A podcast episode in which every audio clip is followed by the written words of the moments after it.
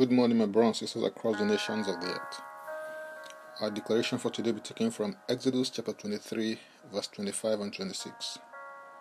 And it reads And ye shall serve the Lord your God, and he shall bless thy bread and thy water, and I will take sickness away from the midst of thee. There shall nothing cast their young, nor be barren in thy land. The number of thy days I will fulfill. The Old Covenant is a precursor to the New Testament, and there is a relationship between the two covenants. The Old Covenant is a shadow of the reality that's in the New. In the text for today, we see God giving the children of Israel a conditional promise under the Old Covenant. For as long as they served the Lord, their food was blessed, and they didn't fall sick. Also, there was no miscarriage or barrenness in their midst and they were guaranteed long life. If they could have all these benefits under the Old Covenant, you should expect much more in the New Testament because it is based on better promises. It is important for you to understand that the New Testament is in the Old Testament concealed, and the Old Testament is in the New Testament revealed. In Malachi chapter 3 and verse 6, the Bible declares, for I am the Lord, I change not. Therefore, ye sons of Jacob are not consumed.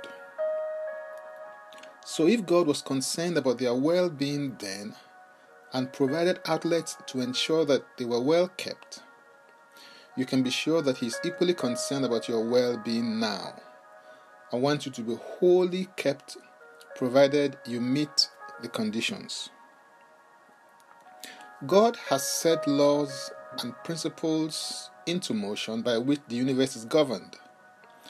These principles are universal and they are no respecter of persons.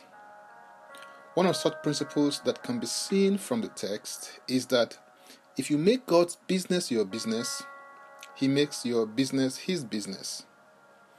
When God makes your business His business, you can be sure that your well being will be guaranteed. The entry point for unlocking this privilege is service. So take your service of God very seriously.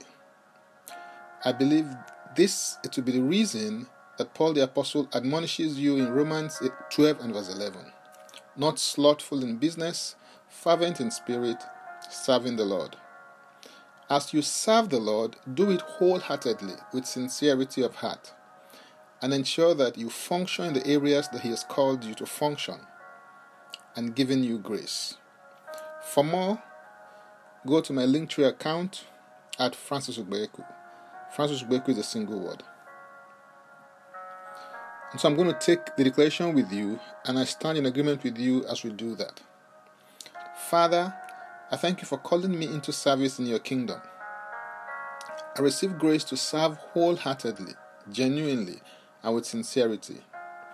As I serve the Lord my God, my food and my drink are blessed. I am free from sickness, disease, and infirmity. I will not miscarry any seed you've conceived in me, and I am productive in all that I do. I receive grace to complete the full number of my days and my assignment on the earth. In Jesus' name. Amen. If you'd like to receive Jesus Christ as your Lord and personal Savior, please make this confession and declaration with me. Say, Father, I repent of my sins and I come to you today. I believe in my heart that Jesus Christ died for my sins according to the scriptures. He was raised from the dead for my justification. I accept Jesus Christ into my life right now. Be my Savior and my Lord. I believe and confess Jesus Christ as my Lord and personal Savior. According to your word, I'm now a child of God. Thank you, Father. In Jesus' name, Amen. Contact us for next steps and spiritual support. Also, click uh, to join Daily Declarations by clicking the link Join Daily Declarations. For tips on leadership, wisdom, and inspiration, connect with me on Facebook, Twitter, and Instagram. Subscribe, follow, rate, review, download, and share episodes of Daily Declaration podcasts on Apple Podcasts, Google Podcasts, and Spotify. Before I come your way again, I want to pray for you and bless you. May the Lord bless you. May the Lord keep you. May the Lord make his face to shine upon you. May he lift up his countenance upon you. And may he give you peace. In Jesus' name, Amen. I am Francis Ugbeku. Bye for now, and God bless.